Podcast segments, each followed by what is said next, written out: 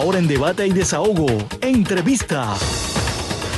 Amigos, pues aquí como lo prometí en deuda y hoy tenemos que uno de los temas obligados es el asunto del plebiscito y contactamos a una de las personas que está impulsando el resultado del plebiscito del martes y tenemos en la línea telefónica al doctor Ricardo Rosselló. Muy buenas tardes, gracias por estar con nosotros. Muy buenas tardes, eh, gracias por la oportunidad y saludos a todo Puerto Rico.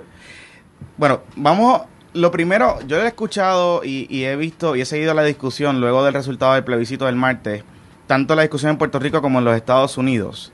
Y me ha llamado mucho la atención el asunto de que están insistiendo en el resultado de la estadidad. Y entonces yo le pregunto, porque viendo los números, uno podría plantearse que la primera pregunta es un mensaje eh, claro, ¿no? De que el país puede, eh, o los que votaron en el plebiscito quieren cambiar eh, el estatus actual, pero la segunda pregunta no queda muy claro la definición de estatus que escogieron, porque si vamos a hablar de mayoría, pues entonces la estadidad no obtuvo la mayoría de los votos, o sea, el 51%, que era lo que se estaba hablando antes del plebiscito. Entonces yo le pregunto a usted cómo se puede plantear en el Congreso de los Estados Unidos un resultado que a todas luces podría argumentarse que no da un, una, un resultado definitivo de la opinión del país. Bueno, yo, eh, primero que todo, eh, tengo que estar eh, totalmente de acuerdo con la premisa de que no da un, resultado definitivo. El resultado definitivo es que no queremos el sistema colonial. Eso está claro y yo creo que eh, he visto muy pocas personas que han podido argumentar eh, lo opuesto. Eh, en términos de la segunda pregunta, mira, yo he sido consistente desde el principio, desde que comenzamos en este movimiento de Borico ahora es con personas de múltiples ideologías y de múltiples sectores, que la primera pregunta era la fundamental, era lo importante de llevar un mensaje, porque por primera vez en la historia llevaba un mensaje como pueblo a los Estados Unidos y al mundo de que Puerto Rico no quiere ser colonia, de que Puerto Rico eh, quiere una ruta eh, descolonizadora. Antes, el argumento para no resolver el asunto o para eh, habilitar el ELA o, la colonia era que nosotros siempre la habíamos pedido o que nunca la habíamos rechazado. hoy día esa no es la realidad. Y por lo tanto yo creo que los esfuerzos en el Congreso y, y a nivel internacional deben ser dirigidos a que Puerto Rico eh, ya descartó eh, el sistema colonial, lo descartó de manera contundente, fue la votación eh, en este ciclo eleccionario con más votos y, creo que el mensaje está claro. Ahora lo que hay que hacer es ver cómo se, se facilita ese proceso descolonizador, las alternativas descolonizadoras y no territoriales, para que entonces los puertorriqueños podamos escoger entre alguna de esas alternativas. Ciertamente, y te lo digo porque lo, lo estableciste en la premisa, eh, eh, la, estadidad sacó la mayoría de los votos en la segunda pregunta. Esta argumentación de, las papeletas eh, en blanco y de las sumas, eh, creo que creo que es un poco incompleta, ¿no? Pero no obstante, como te dije desde el principio, lo que yo creo que se debe argumentar, lo que yo creo que se debe articular y lo que yo entiendo que debemos llevar hacia el Congreso y hacia los foros internacionales como pueblo es que como pueblo escogimos rechazar el sistema colonial actual. Entonces, lo que me podría, ¿verdad? Y, me surge la duda es que entonces ese argumento de la primera pregunta, de la primera alternativa que usted me está planteando, que es totalmente válido porque fue la más contundente donde se expresaron los puertorriqueños, entonces habría la posibilidad de que le abra la puerta al nuevo gobernador, Alejandro García Padilla, y su idea de establecer la Asamblea Constituyente para trabajar el asunto de estatus, para entonces definir el estatus de Puerto Rico. O entonces habría que hacer otro plebiscito con otras alternativas o volver a repetir la fórmula. O entonces hay que pedirle al Congreso que decirle, mire, esto es lo que está pasando, pero no tenemos la mayoría del pueblo puertorriqueño que escoge eh, eh, el estatus o la definición de estatus que quisieran. ¿Cómo, ¿Cómo lo vamos a articular de ahora en adelante? O sea, ¿cuál es el, el argumento? es una pregunta válida. Yo creo que ya tenemos la herramienta fundamental que es eh, eliminar el estatus actual. Ahora le compete eh, a una conversación con el Congreso a, exigirle al Congreso a que entonces nos, eh, podamos establecer las alternativas viables descolonizadoras para Puerto Rico. Yo entiendo que una asamblea constituyente en este momento no es viable porque estamos eh, vamos a, reducir lo que eh, lo que es un reclamo del pueblo a un grupo pequeño eh, de personas. Ahora mismo lo que lo que compete, entiendo yo, es que sea el pueblo el que decida. Nosotros tenemos que siempre hacernos la pregunta, a veces le ponemos nombre y apellido a, a las actividades, pero tenemos que preguntar, nosotros queremos que el pueblo sea el que decida cuál es nuestra ruta descolonizadora o tenemos que un grupo eh, pequeño de personas eh, así lo escoja. Yo entiendo que debe ser el pueblo. Yo lo que entiendo y leyendo las, las propuestas de ambos de ambos partidos, mm. el del Partido Demócrata y del Partido Republicano, iban en esa dirección de permitirle al pueblo de Puerto Rico a escoger entre esas alternativas descolonizadoras. De hecho, la página 50 y 51 de la plataforma del Partido Demócrata, el partido que salió victorioso en estas elecciones, claramente estipula que, número uno, que la razón por el, eh, la debacle del crecimiento económico en Puerto Rico eh, se debía al estatus actual. Y número dos, estipula que si el pueblo de Puerto Rico no era claro en su mensaje, entonces ellos iban a impulsar legislación, eh, tanto en la Casa Blanca como en las cámaras, para que se haga entonces un plebiscito determinante. Mm ya vemos, y, lo hemos establecido aquí en esta conversación, en esa primera pregunta fuimos claros y contundentes. Llevamos ese mensaje eh, eh, eh, claro y, por un margen amplio y que la mayoría del pueblo de Puerto Rico escogió rechazar el sistema colonial.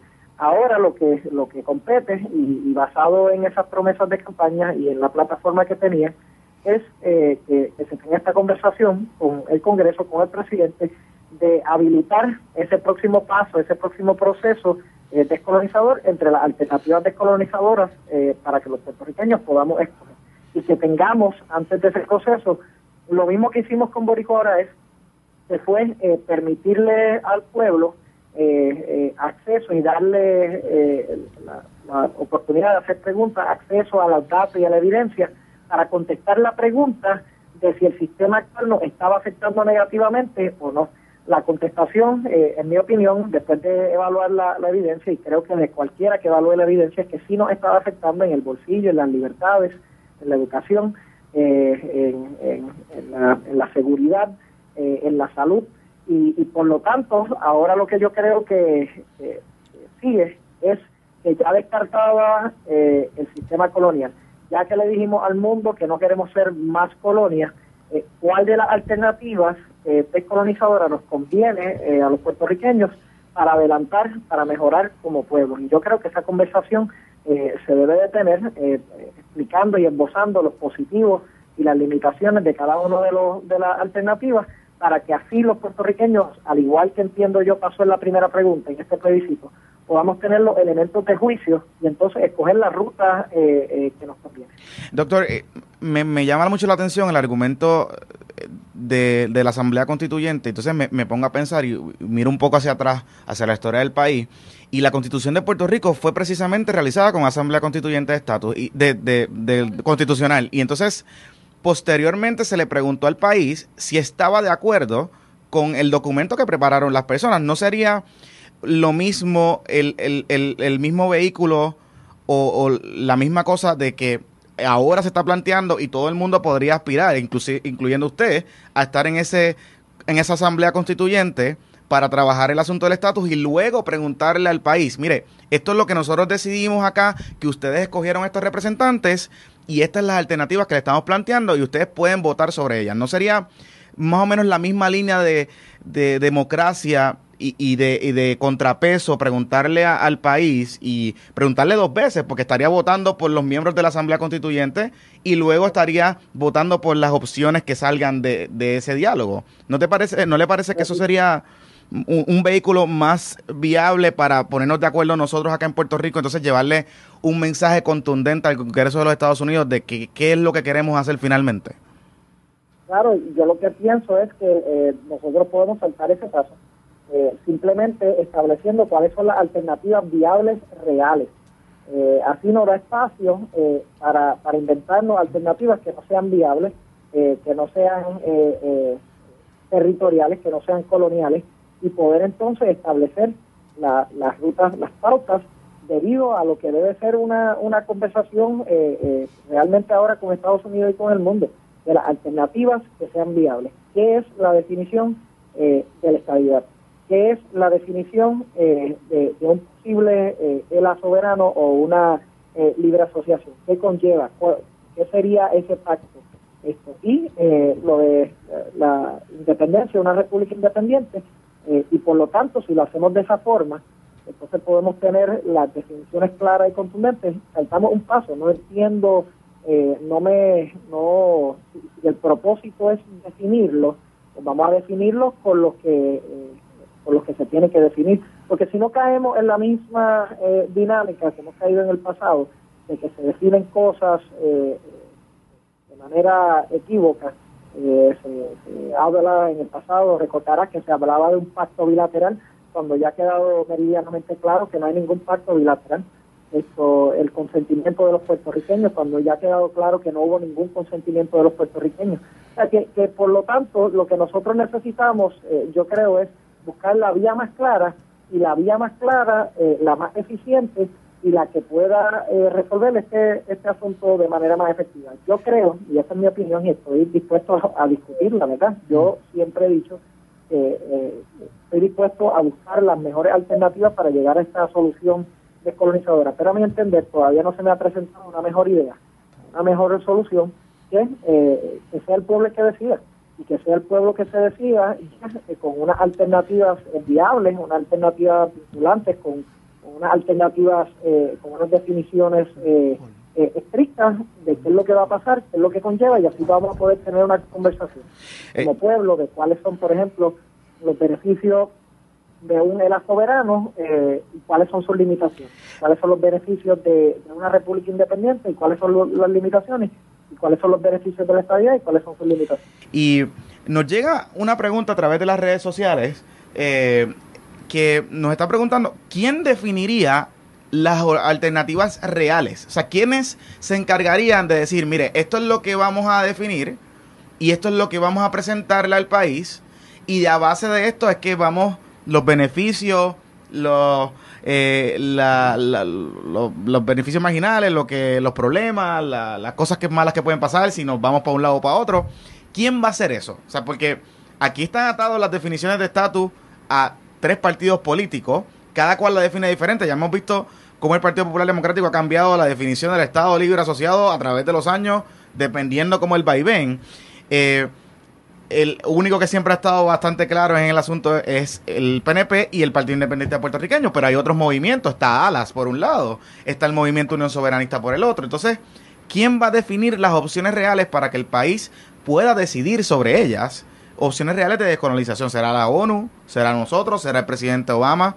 Que ya ha dicho que el plebiscito no es concluyente. Ricardo Rosselló, tiene la palabra.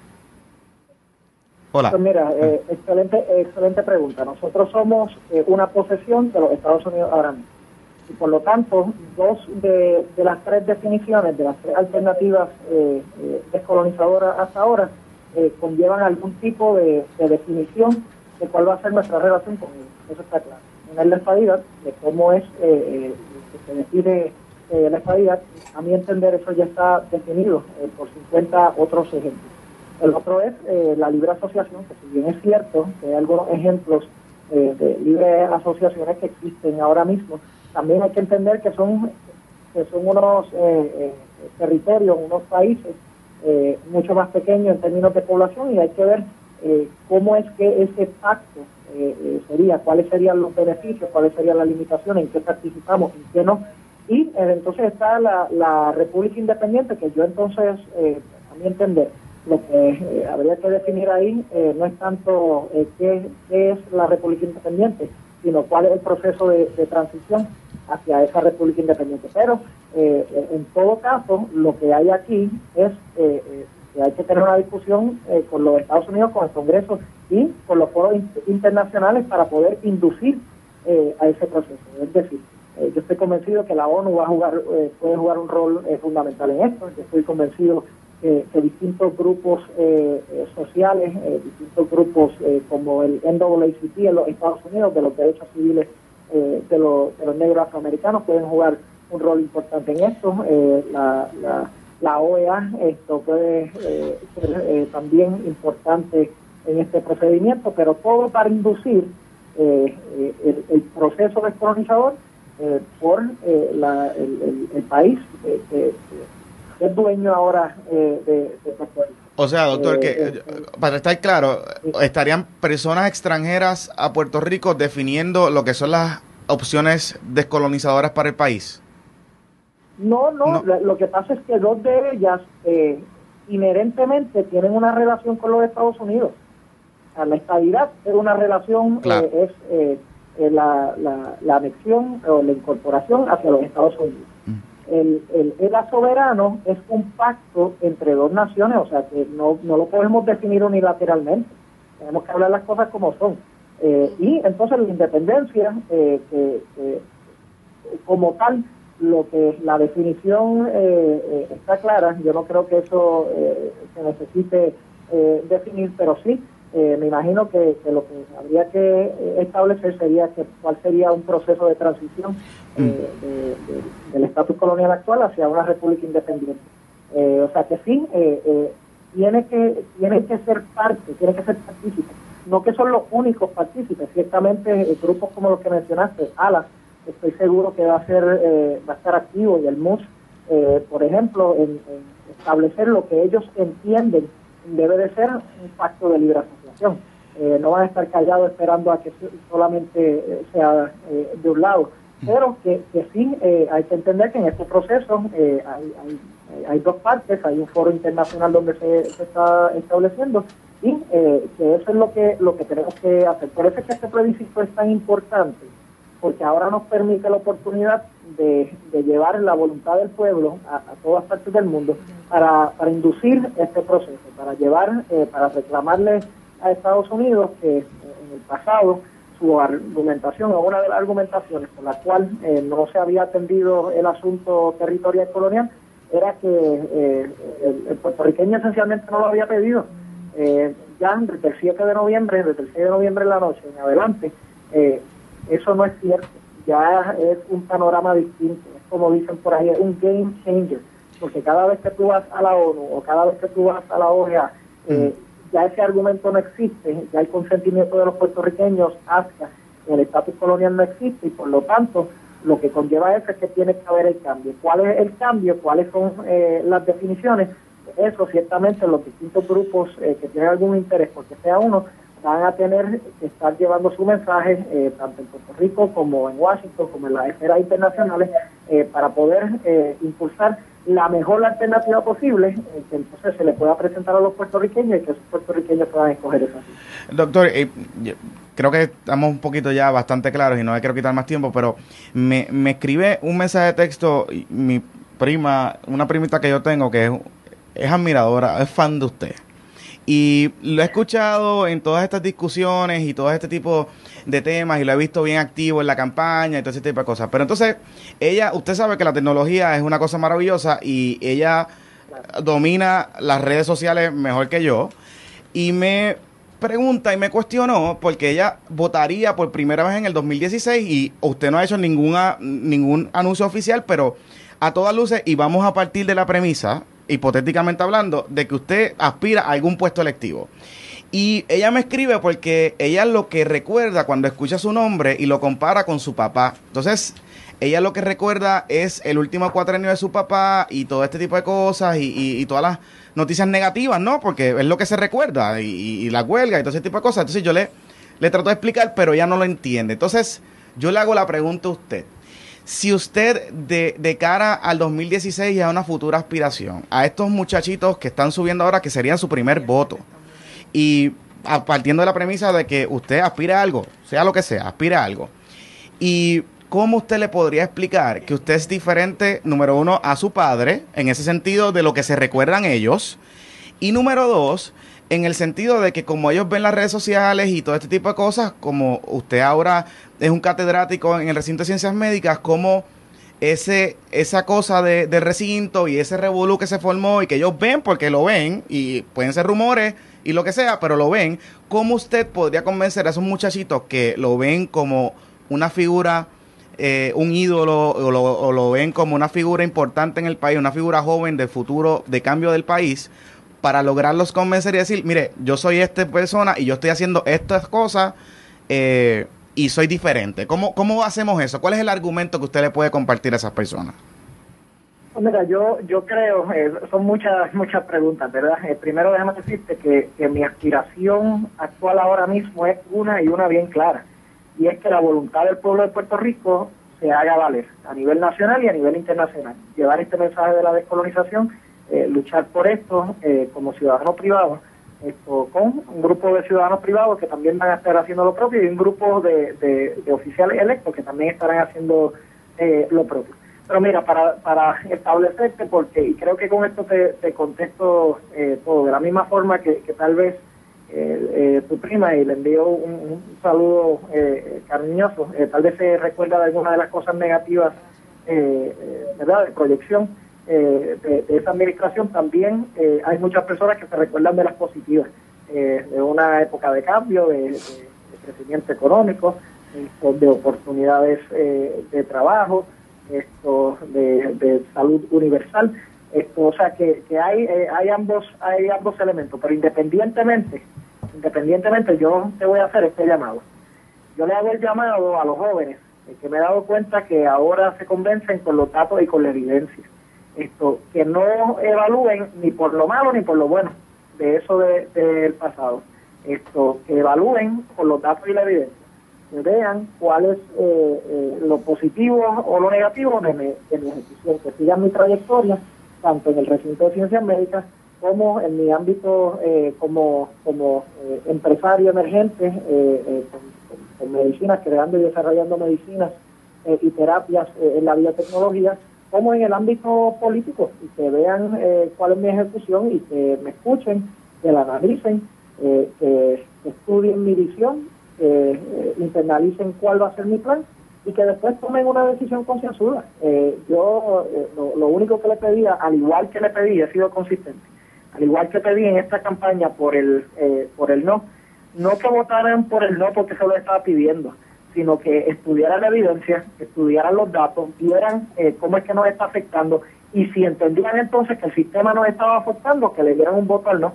Pero si entendían que no era así, que era de otra forma, que no nos afectaba, pues que entonces que votaran su conciencia y que votaran que sí. Eh, ciertamente el mensaje pudo pudo llegar, ciertamente mucha gente pudo hacer la, la gestión eh, de autoevaluación y ser crítico y determinar eh, el no era la, la ruta apropiada. Yo lo que pido es que en torno a mi persona, eh, que se haga lo mismo eh, eh, en términos de si me está evaluando como catedrático o si me está evaluando como eh, empresario emergente o eh, como un activista político, que evalúen la ejecución, que no se dejen distraer por, por ataques tal vez o, o, o, verdad o, o halagos eh, eh, demasiado grandes en una u otra dirección, sino que evalúen eh, el trabajo, evalúen la ejecución y ahí van a llegar eh, a sus propias conclusiones y van a estar eh, contentos con ese, con ese análisis y, ese- y esa determinación. O sea que podemos concluir que usted se va a tirar en el 2016 para algo. No, mira, yo, yo- te digo, te, te voy a hacer el, el, el cuento y, y es que con la evidencia es la mejor manera de sustentar esto. Eh, en el 2007 a mí todo el mundo me preguntaba que para qué escaño yo iba a correr, que si iba a correr para comisionado, que si iba a correr para, para senador y en aquel momento yo les dije eh, y contesté que yo iba a estar donde yo entendía que mejor le podía servir a mi pueblo. Contestación no ha variado y ahora mismo, ahora mismo, eh, ante la realidad de que eh, eh, ganó eh, el plebiscito, no, de que hay un mandato para descolonizar a Puerto Rico y ante la realidad de que tal vez exista eh, un gobierno local eh, eh, tomo la, oportunidad para felicitar al gobernador electo Alejandro García Padilla por, por eh, el favor que recibió del pueblo, pero de la misma forma también lo invito a que reconsidere la posición que tiene, la posición de que no le va a hacer caso a los resultados, porque esos resultados fueron, esos resultados se dieron con, lo, con el mismo electorado que lo puso a él en la fortaleza. Y le recomiendo que no le dé la espalda a los mismos electores que lo pusieron en la fortaleza. Pero ante la realidad de que eso es una posibilidad, de que el gobierno eh, eh, ignore o, sea un obstáculo hacia este proceso descolonizador, pues también voy a estar eh, aportando a la medida que yo pueda para llevar esto a nivel local, a nivel nacional y a nivel internacional. ¿Dónde estaré yo después de eso o en el camino? Eh, te contesto que yo estaré donde yo entienda que mejor puedo servirle al pueblo y cuando sea eh, el momento, si hay un momento de hacer algún eh, alguna algún pronunciamiento, lo haré, pero eh, hasta ahora, al día de hoy, mi enfoque 100% es en mi vida profesional y en ayudar a que el sentir del pueblo, la voluntad del pueblo, se escuche a lo largo de los Estados Unidos y del mundo entero. Bueno, doctor, no le quito más tiempo, espero tenerlo de vuelta eh, más adelante para que podamos seguir dialogando y cuando empiecen las gestiones en el Congreso de los Estados Unidos en enero con este asunto. Así que muchas gracias por haber estado disponible para nosotros en la tarde de hoy. Con gusto, gracias por la oportunidad y que se repita definitivamente.